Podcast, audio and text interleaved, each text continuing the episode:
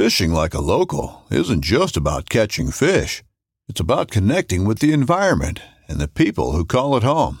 It's about hearing the stories and traditions that have been passed down for generations and sharing unforgettable moments with the people you meet along the way. Fishing like a local is having an experience that stays with you forever. And with Fishing Booker, you can experience it too, no matter where you are. Discover your next adventure on Fishing Booker. Midway USA brand product designers have one straightforward goal develop high quality, technically sound products and deliver them to customers at reasonable prices. If you are immersed in the shooting sports industry and pay close attention to every single detail, you know our products are built right and stand up to everyday use. Who has shooting mats and range bag systems to hunting clothing and just about everything for the outdoors? Log on and shop 24 7 with super fast shipping. MidwayUSA.com. Welcome to DSC's Campfires with Larry Weishuhn, the unique blend of hunting, fishing, wildlife conservation, and the outdoor lifestyle.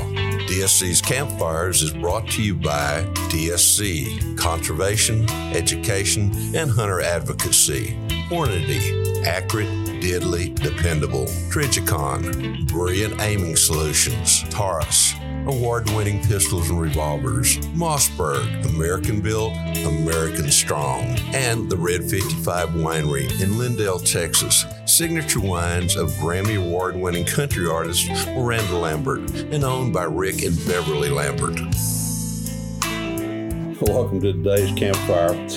Today, a little bit later, we're going to have Mr. Herman Brune on. Now, Herman and I, among other things, are kind of distant cousins, but kindred spirits in a lot of different other ways. But also tell you that Herman has done a lot of different things and extremely knowledgeable when it comes to the outdoors and very, very dedicated to the perpetuation of, of our great sport of hunting and wildlife conservation and the North American wildlife model of conservation as well, too. But before we get on to visiting with, with Herman about a lot of different topics. Need to remind you once again about the book that I do or did with Luke Clayton called Campfire Talk. Now, the forward was written by our old friend, Mr. Jim Zumbo, and the book is a compilation of, I think it's 41 chapters, as I recall, of Luke and I telling about our outdoor adventures, everything having to do from hunting and fishing down to uh, cooking and just a few just plain old fun stories that we've heard and told over the, the past several years. Now, that book's available catfishradio.org. You can go to that site and uh, click on the little icon thing that tells you to go to the to the books for the um, Campfire Talk book, but there you can also, if you'll notice, there's also an opportunity to order a book that I did about hunting whitetail deer, mule deer, Sitka blacktail, Columbian blacktail, and Coues whitetail here in, in North America. And both those books are available there that particular site. Now, that second book uh, about hunting deer was the forward was done for me by Mr. Corey Mason. Corey happens to be the executive director of both DSC and DSC Foundation and having served as a uh, ambassador for DSC for a very long time and on board for the DSC Foundation as a member of the board of directors for a while and now an advisor, I can tell you that uh, a portion of the sales of my book, Deer Addictions, will be donated to DSC and DSC Foundation for the great work that they do in wildlife conservation education as well too. So, great way to support the uh, DSC and DSC Foundation and have a book that you can hang on to. And both those books are soft covers, but both of them also are about 300 plus pages. And got a feeling you'll enjoy them. At least I hope you really do. And if you do, I'd love to hear from you. And, you know, need to also remind you that we're not very far from the DSC convention that's coming up. Uh, oh, gosh, it's going to be January 11th through the 14th at the Kay Bailey Hutchison Center. World's greatest outdoor hunting exposition, if you will, and uh, look forward to seeing you there. I, I got a feeling I may end up sending, maybe maybe even have Luke there as well, but for a while. But we'll be out uh, probably in the uh, the very front part of the, the convention hall and signing books and look forward to catching up with you there. So uh, need to remind you about that, and then too that you know, a, a, DSC membership is a great Christmas gift, but then so are the two books that, that we talked about here a little bit earlier about uh, campfire talk that Luke and I, Clayton and I did, and then also deer addictions that I did on deer hunting. So be thinking about those kind of things. You know, Christmas is mighty close, and if you order in a timely manner, we'll do our very best in a timely manner to get those books out to you before Christmas. Thank you very much. Now let's join Herman Brune, me talking about it. Oh, well, you'll just have to listen to see what we're talking about. Well, there we go. Herman Brune. Herman and I are sitting around in his home, the old family home. It's been around here for a whole lot of years. Mm-hmm. And uh, just kind of going to kick back a little bit. Herman does a fair amount of things with a whole bunch of different organizations that he'll talk about here, I suspect, a little bit later as well, too. But uh, uh, Herman, it's good to have you back on. Tra- uh, I almost said Trailing the Hunter's Moon, the TV show I used to do.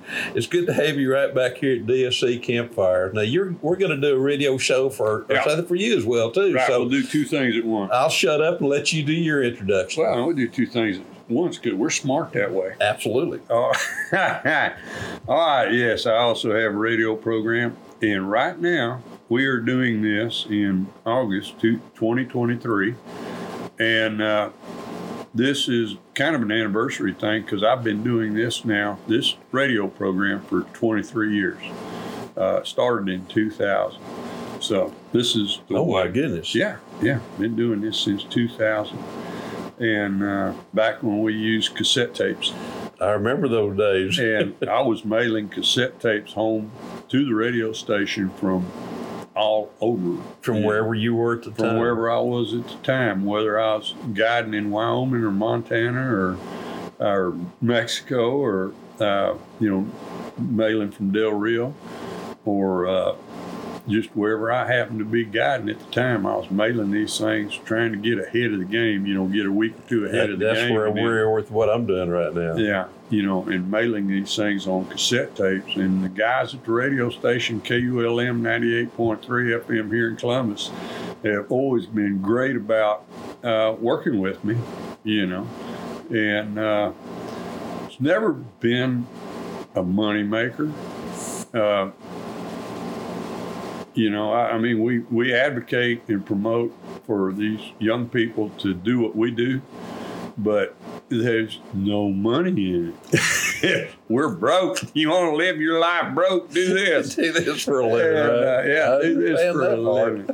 Uh, but it's great. The information, the knowledge you get from it is incredible. The people you meet, everything is makes it all worthwhile. It's it's the it's the honest deal about this really makes it worthwhile. The lifestyle makes it worthwhile. Uh, you know, and, and we do try to try to make a few shekels here and there. We have but, to. Yeah, but this right here, uh, my radio program started with water issues and I, there was so much bad information going on, and I wanted to just. I had just come. from—I went back to A and M as an adult. I took a bunch of journalism classes, and I wanted people to have the right, true information. Let them go out and vote their heart and what they thought was right, but give them good information when they want to decide whether or not to have a groundwater conservation district. So that's what that's what I did. There was a lot of you know I I condemned the op-ed pages in the local newspapers because it gave a, a place for people to put bad information. Right. And I, I disliked that. I thought that was bad. You know, people shouldn't ought to do that. You know, they're just when they purposefully put out bad information, then it's a control issue. They're just trying to control somebody. And I, I this was groundwater was not something where you want to control people. No. Groundwater is where, and it, it, it, eventually worked. It eventually worked out uh, because the Texas legislature, bless their heart, figured out with the Brown, uh, Buster Brown bill that passed, Senate Bill 1 in 99, I think uh, passed, and it provided the infrastructure for how groundwater would be managed in Texas. And then it was just a, a matter of implementing that infrastructure and gaining that infrastructure and getting people to buy into it. And uh, so that everybody had a seat at the table, everybody could talk about it, and everybody could make the plans without losing the rule of capture, which says everything underneath you is yours, everything up to heaven is yours, and that's the way the Texans believe. And I learned so much about what was legal, and I learned so much about people. Uh, what do people believe? And there's there's some people around that don't believe the way we do, and uh, that was the first time I had anyone look me in the eye, and I said something about rule of capture. And I said, well, you know, I said, this is a law. Texas Supreme Court's upheld this for more than 100 years. And I said, and recently they'd upheld it again. And I said, and above and beyond that, every Texan believes it's his God given right. Anything under his property is his, all the way up to heaven. I said, Texans believe that's a God given right. And I said this to one person, and they looked at me and went, You do understand there is no such thing as God given rights. There are only those rights allowed you by the government. And the conversation was over. I, I can that imagine was- it was. that was the first time I had ever had anyone say o- openly, Openly say, that, to me. yeah. And it it yeah, I, I went stuttering and I, I said I, I don't I, I- you know if you No believe, if you believe that way if you don't believe in God I can't help you No, no. I, I can't help you if you don't believe that you have inherent rights that you're born with I went I, there's no I can't there's no reason for us to go on no. and uh, I'm not I'm not speaking to a logical, intelligent person, and I, I just let this let this conversation go, and, you know. But th- you learn so much. You learn about people. You learn about, you know, you learn about people who pretty much try to do things the way I think logically, and what does the law say, and how does this work, and what's historical, and all that, and then you see people on the other end of the spectrum and everybody in between. And everybody in between. Yeah. And you Yeah. probably learned a little bit about the political system as well as your oh, a lot, a lot, probably more than lot, you wanted to know at that point. I'll tell you what really helped me with that was, you know, we had an outstanding uh, government teacher in high school. We had uh, old lady Pinchback, and uh, Remember her well. yeah, and she was great, great. I say Miss Pinchback. Miss back, yes, yeah, but Miss, we always right. that's how we always said it. Exactly. and uh, yeah, and she was a great, great government teacher. But we was a bunch of dumb high school kids. What helped me the most was I took a media law class when I was in my 40s at A&M, and that gentleman uh, was practicing attorney, uh, Tomlinson, and uh, was his name. And he spent the first half of the semester making certain that the students had a good basis in civics before we went on with media law aspects of it. And we went back over the government we learned in high school. And it was kind of surprising to me how how much it helped me learning relearning it when I was in my 40s. It stuck that time. And uh, and then you know you're older, you're an adult, you're you're in the workforce. And you experienced a few things at that time, as by that time as Sure. well too. You you've had some experience. Uh, and me always being more or less uh, freelance and self-employed, you, you have more experiences than just drawing a paycheck. yes, you do. Uh, so you, you get a little more insight. Yes, sir. you know, and uh, it's it's uh, it was good. It was a good experience.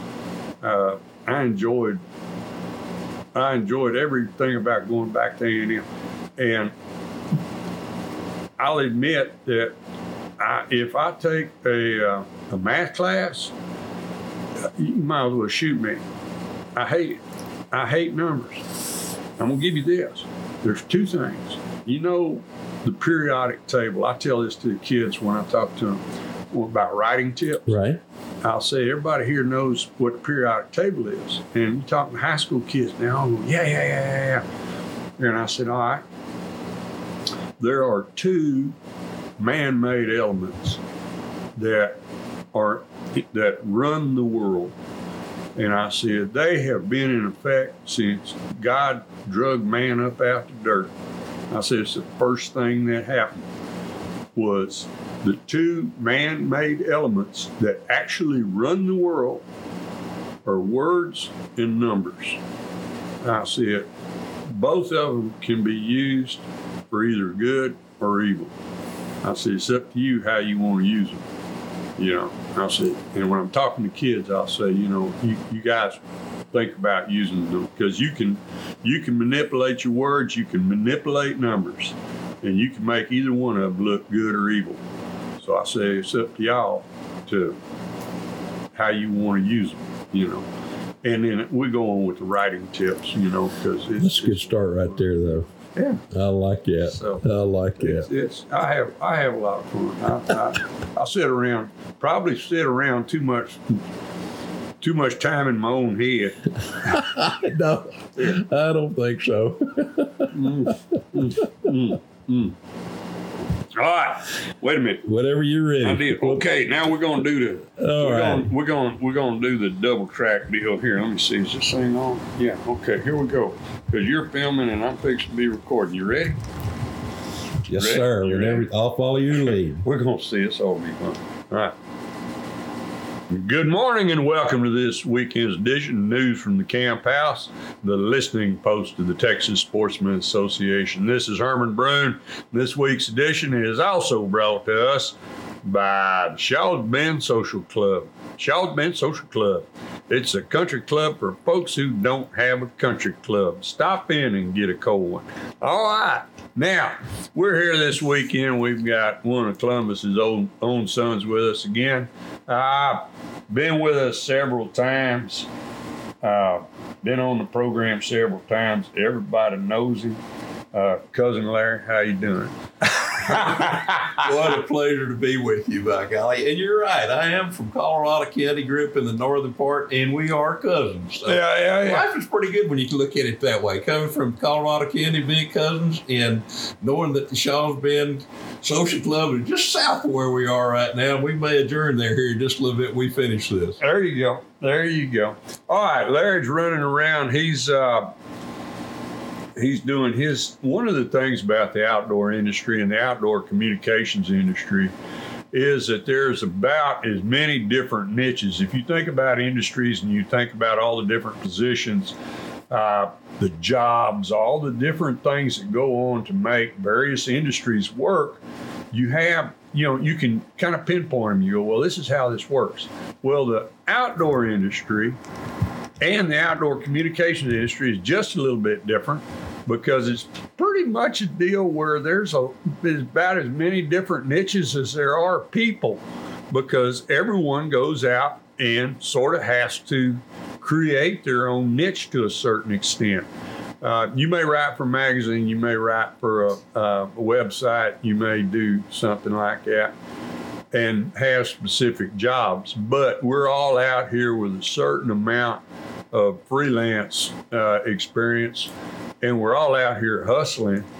So I mean, there, there's like I said, there's pretty much as many different niches as there are people in the outdoor industry.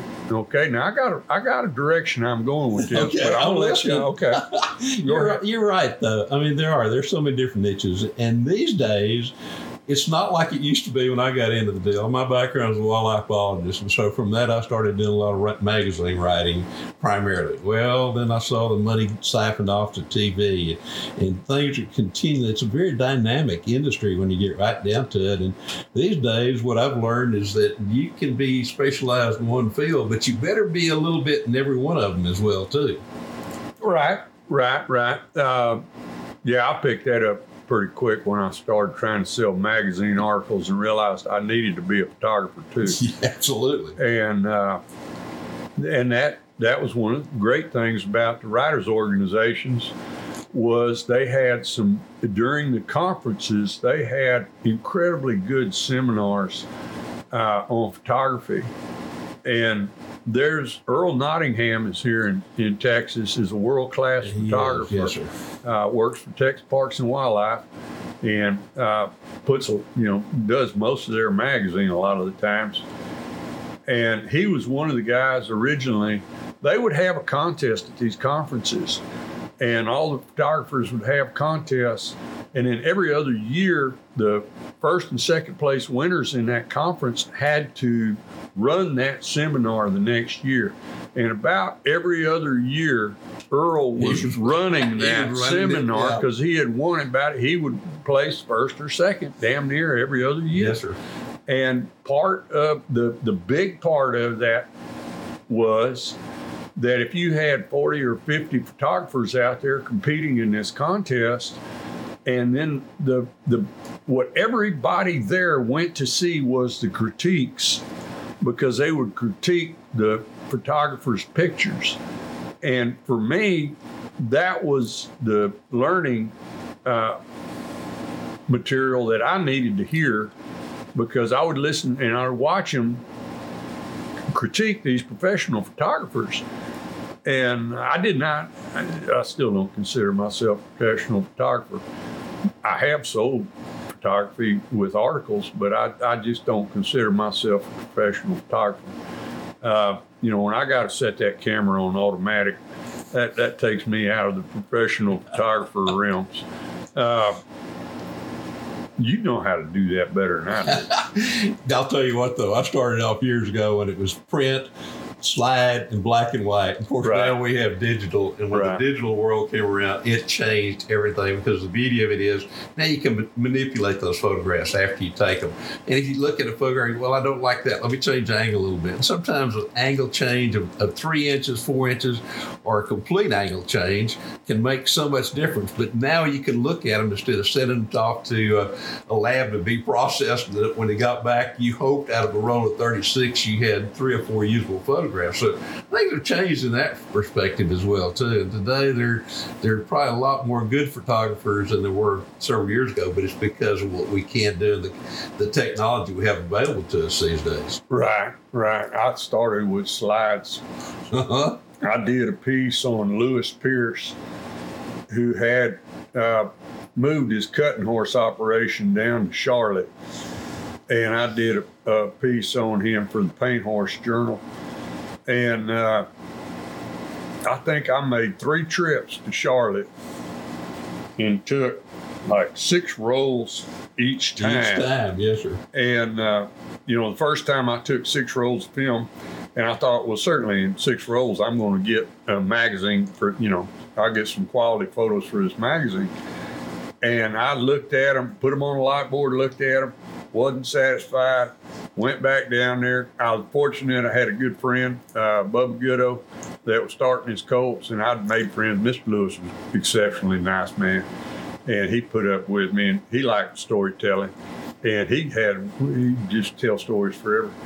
And uh, so we all got along really great. I was welcome there pretty much any time, but it took me three trips down there until I had uh, the pictures I needed for that article uh, with their cutting horse thing. I'll brag, one of those pictures turned out looked like an oil painting.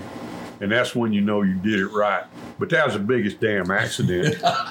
yeah, you're right though. But you knew what you were looking for. You had Right. you were paying attention to the light. You're paying attention to so many different things, my angles, and all that kind of thing. But again, I mean, I started out the same way. The difference was I'd go on a hunt and I'd shoot eight or ten rolls. Well, I couldn't go back to duplicate No. that hard stuff. You know No. that we had. So you shot a tremendous amount of, of different photos, hoping that you would come up with a few that would work. But again, with today's digital camera, you take the picture, you look at it, and kind of, well, I can change that around. I can change the color. I can change it. I can do this. I can even make it clearer if I want to. Right. You know, as far as visual acuity sort of thing. So today it's a whole lot easier than it was a few years ago. Oh, it is. It is. All right. One of the one of the uh, other factors that really come into being since we've been doing this is the advent of the internet, and it has added so many more niches to this thing. and questionable that and it's fun to talk Yes. to some of these S editors about some of the questionable niches Yes. they're they're real they're there they're influencers they're doing something but how many of those gals that are fishing how many of those million clicks are just looking at gals in bikinis? And how many of them are actually looking at what kind of rod and reel that gal's using You know, you're exactly right. There's such a thing as being popular, but also being something beyond that. Popularity is fine where people are looking at a photograph, but it's uh, totally different from what you just mentioned. yeah You know, to me, there there are ways that you can do both of it, but uh, so many people these days now are it's a pretty picture, you know, or a pretty gal, and a, or a really big fish, and you and I can both make a small fish look big if we really want to, kind of thing. So, but uh, yeah, there's popularity, and then there's selling product. Right. And bottom line is, we need to sell product when we do writing. Yeah, my girlfriend will call me and I'll be looking at YouTube and she'll say, What are you doing? I say, I'm learning how to fish. I'm learning how to fish. Yeah, you're exactly right. yeah, and I ain't But learning how to no fish. matter what you and I do, we Yeah. will never look like that lady. No, no, no, no. photograph. And Thank yeah. goodness. yeah, and next time, next time she'll call and she go, "What are you doing?" And I'm saying, "I'm learning how to snorkel." you know, but it, yeah, those are, but it's real. I mean, it's real. These It people, is. these people are influencers. If for no other reason, they're getting people outdoors. And to me, that's a big part of it. You know, it didn't really make a bit of difference to me what age class goes outdoors. Yeah, I want a lot of kids in the outdoors, but also want a lot of parents and grandparents in Right. the outdoors because if I can get those parents and grandparents in the outdoors, chances are they're going to drag those kids with them, and those kids are going to realize how much fun this is and what they can learn from being outdoors and how important the outdoors is to everybody when you get right down to it. Right, right, right. And, you know, that's one of the things, like I started off, uh, the outdoors, you can relate any subject, any topic, anything, sooner or later, you're going to come, you can relate it to the outdoors. Somehow another, one has an impact on the other, whether you're talking about taxes or water or whatever you come, you can relate these things and one topic is going to relate to the other. That's why, you know, this little radio deal, uh, we started in the very beginning saying we're going to talk about anything that is uh, now what they call it kitchen table subject. Right. Back then, I, I used to say any topic that you hear men talking or anybody talking about in hunting camp or fishing camp, any of these topics, is so often in these camp situations, the conversation ends with a question. How does something work? Yes. How does somebody, how do you do this? What's going to be the answer to this? Well, that's the nature of this radio show is I'm supposed to go find these answers and interview people that can give my listeners the correct answers, logical, true, honest answers, and uh, you know, put the pieces together, know how the world works. You're exactly right. You want them to think. You Yeah. want them to use real facts instead of emotions and learn how to think. Particularly, that's so very important when you're talking about wildlife or conservation, whether it's water, whether it's land, whether it's the sky, whether it's the animals Right. that are there. You, you need to draw from What's the real? scientific information and provide it to the people. Let them make their own mind up. Right. Not not be followers necessarily, but if, maybe be a follower if you're in the right niche, if you will. Going back to that particular term. Right. And you have to look at it and say, okay, now remember, some of what we're talking about sometimes is theory. it is. And we've taken theory and made it, blown it into a policy. And maybe that ain't good. Maybe you shouldn't make make a theory into policy, especially when not everybody agrees on the theory. I'll tell you what, we're running over on first. Let's let's uh, let's take a break. Thank our sponsors that let us come on here every Saturday morning. We'll be right back. See, that's first half my little radio deal. It's easy. I do this. I do this once a week, and I I can buy a beer. well, Luke Clayton, I've, I've been doing Luke show with Luke Clayton now for 16 years. Mhm. We do a, a weekly radio show, and I've got a 15 minute segment that we just talk about any and everything. We never know for sure what we're going to talk about. I'll start talking, and we'll or we'll we'll sit down on the phone and go. We'll we'll go in this direction, and we say about 10 words, and all of a sudden we're off 90 degrees, 180 degrees off of that. But Yeah. to me, that that that's that's the fun part. That's kind of like how I do this podcast thing. Yeah. It's just. I, you know, I've got. A, I, sometimes I've got a, a basic idea. Sometimes I have no earthly idea where we're going to go, kind of thing. You watch when you're interviewing people uh, that, especially if you go to an agency person, Yes. that they don't carry you where they want you to be and just use you as a sounding board. Uh, when I started doing this in 2000, that had, I'm, I know it happened to me a couple times. Yeah. And, uh, you know, even though I was in my 40s, and, you know, people kind of have a little more respect for you the older you get, they kind of watch out. Uh, but yeah, I know there were a couple of times that I talked to agency people or, or you know, that had a agenda, that had a, a message that they wanted to get out and use me as a sounding board. Yeah. And what really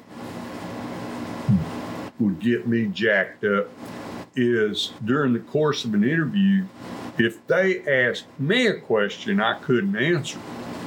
And I, I know the whole purpose of this is for that person to give my listeners answers. Yes. Don't ask me something I can't answer because now you done got me mad, and I'm going to go find somebody that's going to going to answer that question and make you look like the Yep. dum- dummy. You know, Yep. they ain't make me look like a dummy No. because I don't know some specific.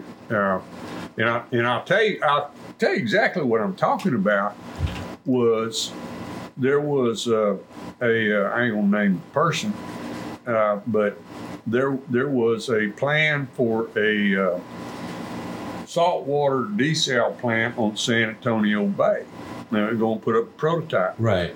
And I was talking to this agency person, and whether or not, well, we were talking about that was back when they were talking about building the Applewhite Reservoir and doing all this.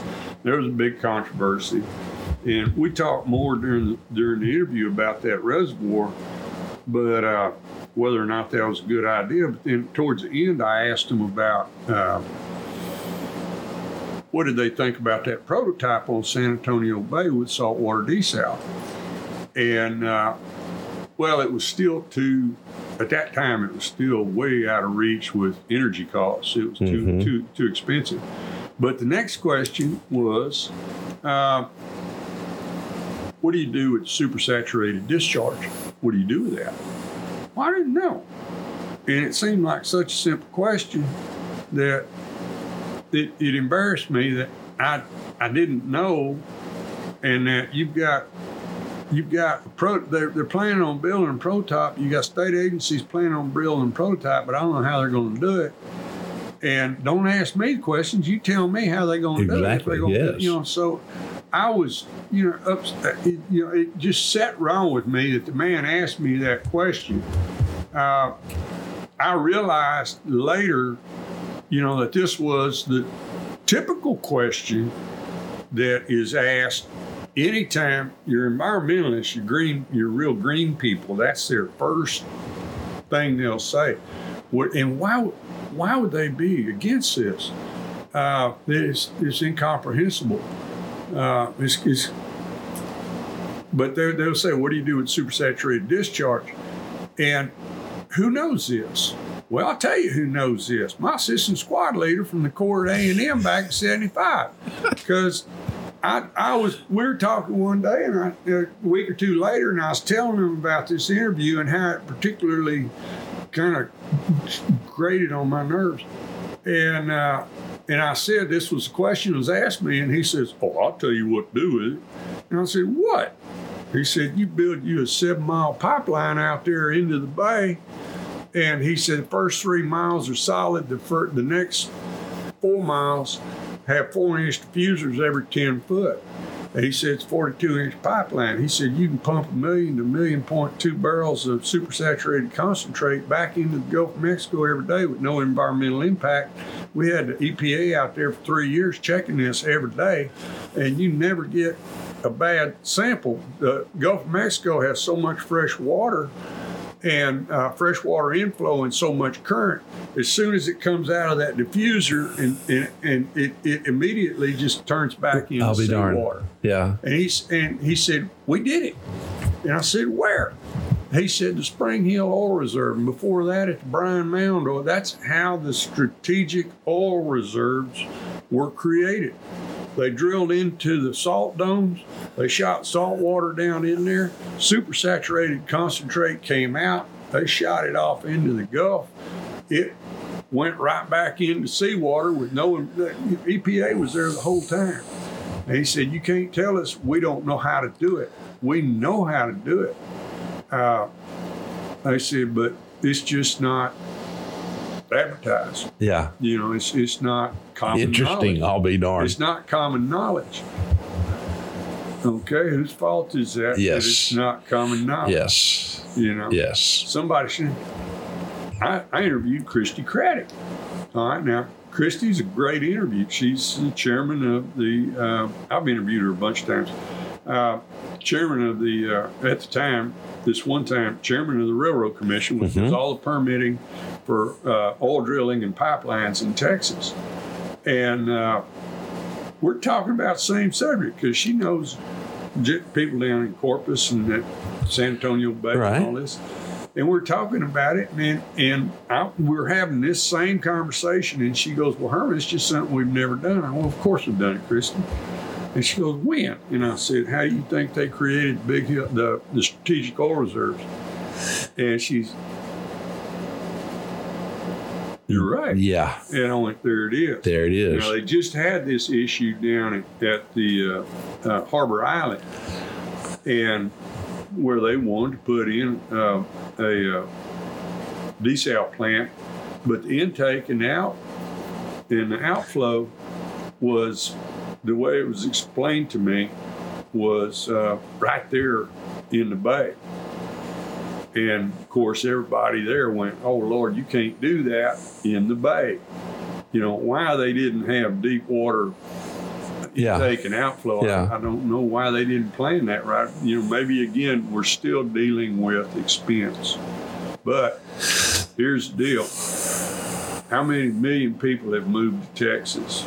And are moving to Texas. You look at that I-35 corridor, and all those people up there around Taylor, between Austin oh my God. and and all that whole prairie that's blowing up where they're building uh, computer chips Right. and used to be farmland and now it's it's houses and and uh, th- those people are going to need water and, And there's a very limited supply of water underneath, and there's really a limited supply as far as surface water is concerned. Right. No, In the lake, 'cause those lakes are way down You have a summer like this, and you watch that Colorado River Uh, go down.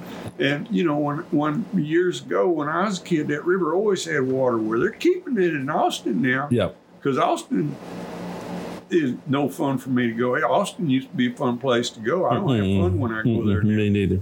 uh, it, it's you know because people need water and that water that they used to save for flood control and for the rice industry stays right there. I did a radio program for an outdoor writer in austin and we were sitting there talking about and they were griping about the lake level that they weren't holding on to enough water. And i said well you know what that water's for?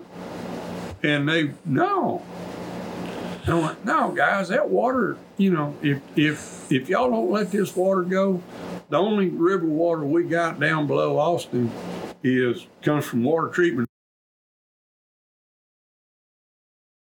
plants all along the way. Right. I went, this is no no real river. It's just drainage ditch. Right.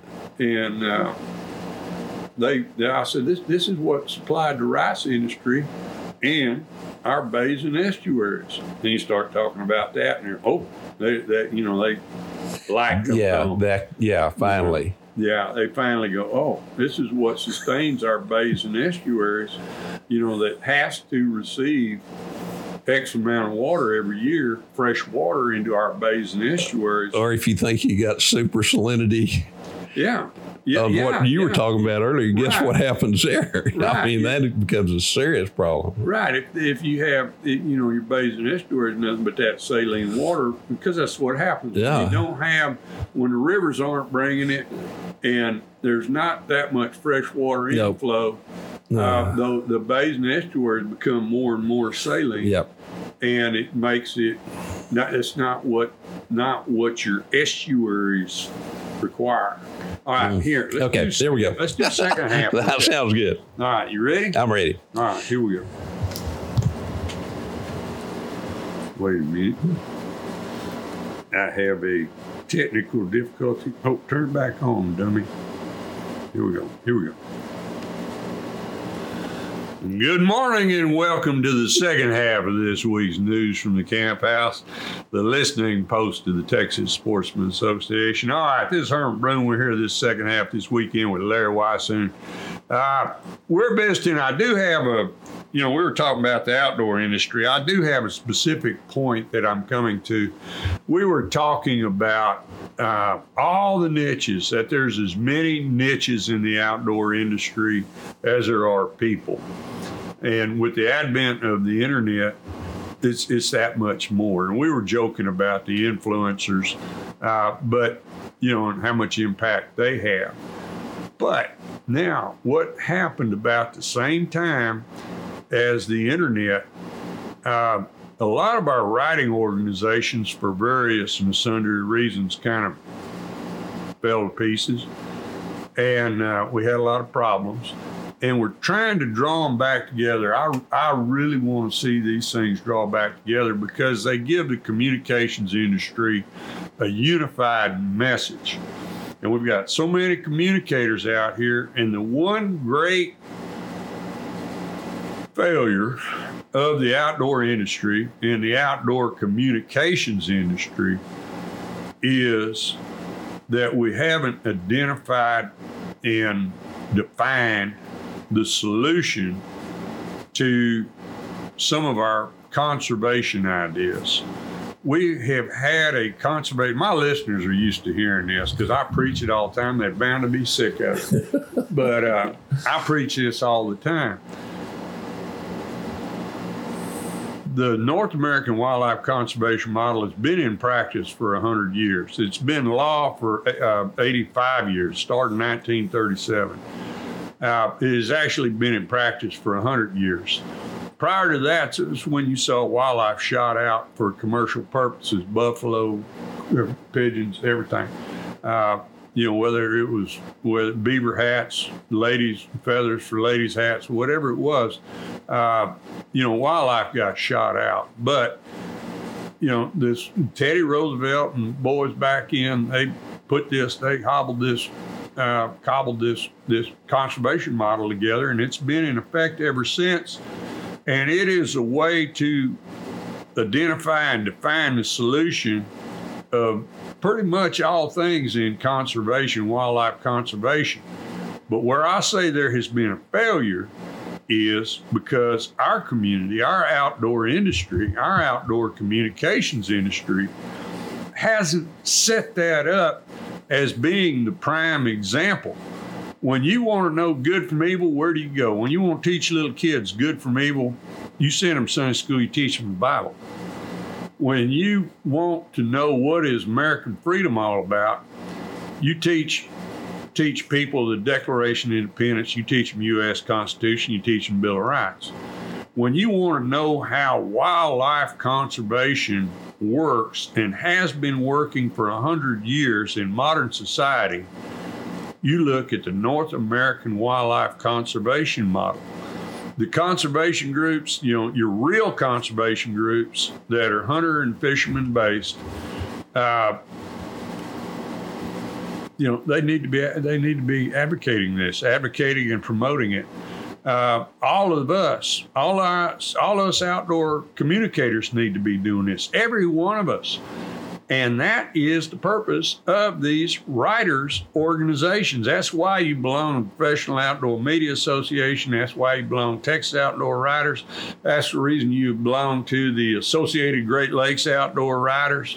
Uh, you know, uh, is somewhere out there at uh, Southeast Outdoor Press. There's more. There's guys on the West Coast. There's guys in the Rocky Mountain states. There's all kind of writers organizations.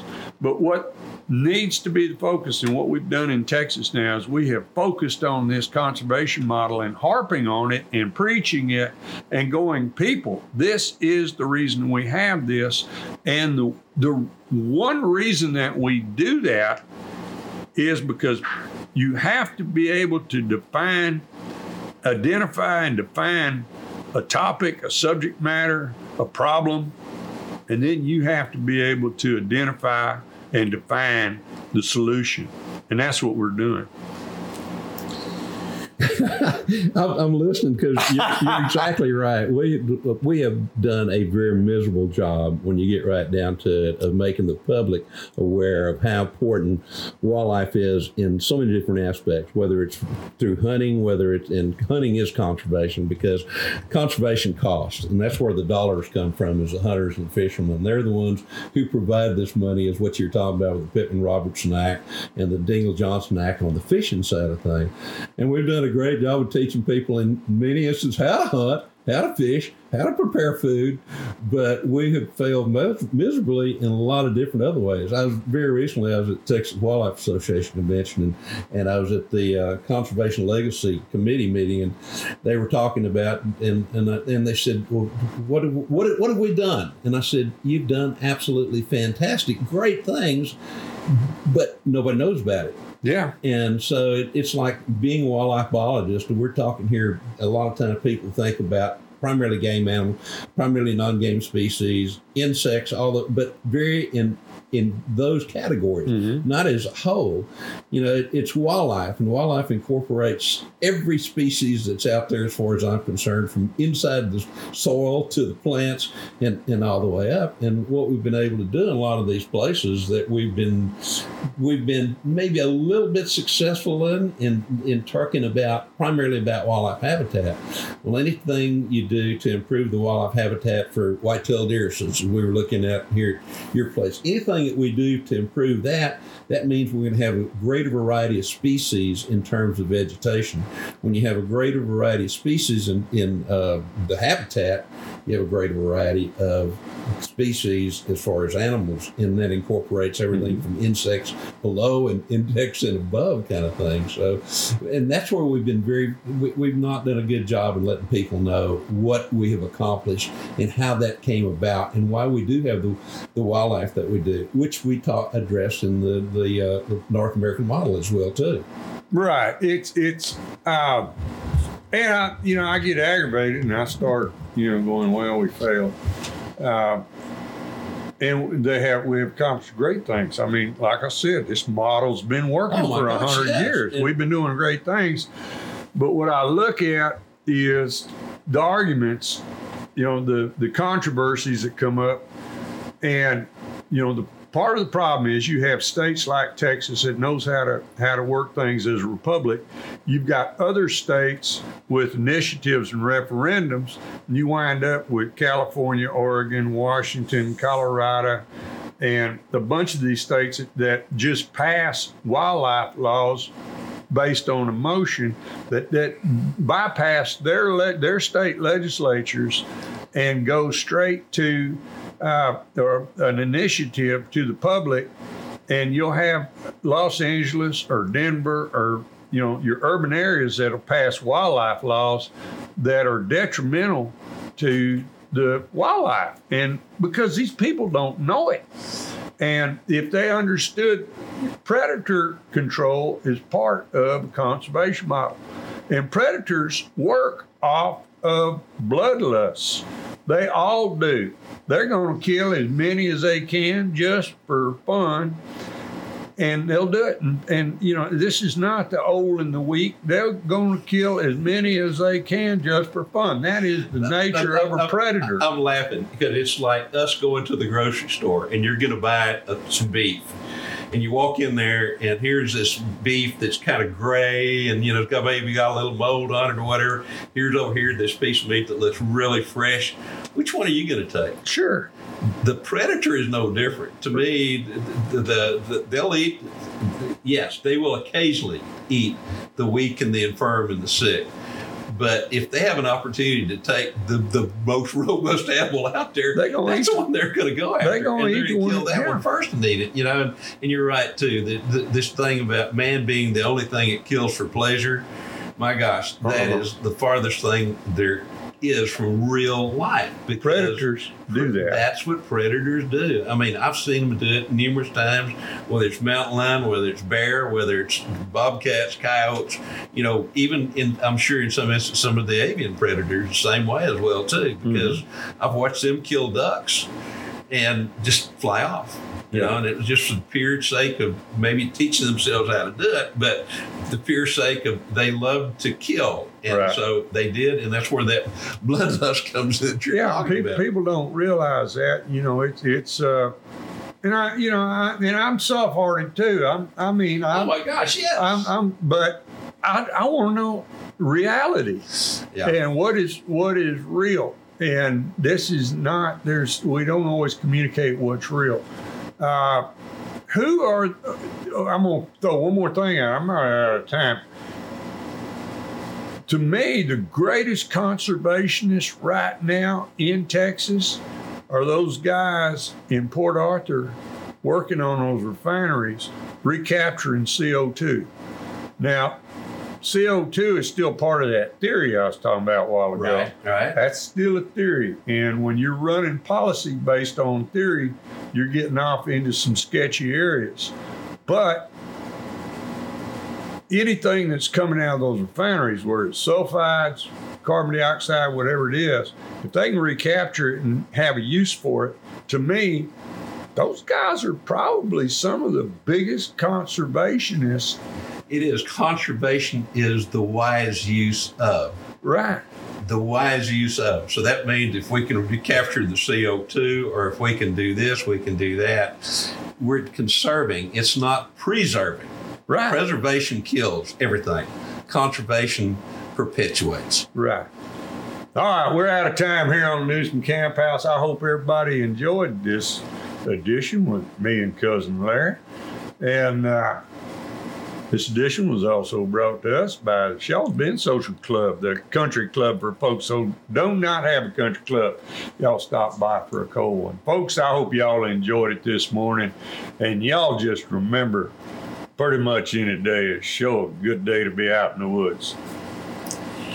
Fantastic, Herman. I told you I stole that. Yeah. I stole. You know who used to say No, that? uh-uh. Crockett. He did, didn't he? He always said that. We'd go Yeah. hog hunting. It didn't matter if it was raining or it didn't matter what the weather was doing. We'd be sitting there and, and uh, listening for the dogs. And and then a little while he'd sit there and he'd look around and go, "Boy, this sure is a good day to be out in the woods, ain't it?" you know, uh, he, he and I were in a swamp in uh, Wisconsin on a bear hunt, Yeah. following dog. I mean, we had no idea where we were. We we, we had a compass reading that we, we were going to the dogs, and we had kind of a compass reading where we knew where the river was, a Flambeau. And uh, oops, Broke something I saw. it.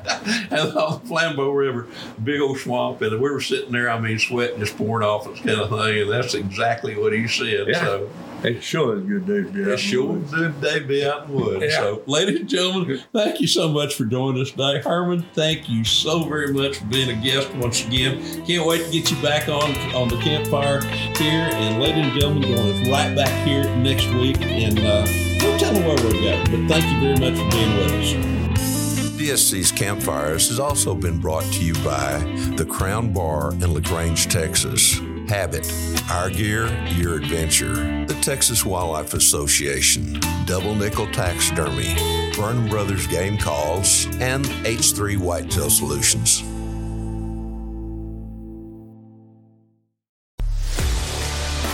A life that has the stories to back it. A life to be proud of. It's a Winchester life. Yeah, baby. Six eight Western. Oh, mule deer, baby, right there. Tune in every Tuesday at 7 p.m. Eastern on Waypoint TV.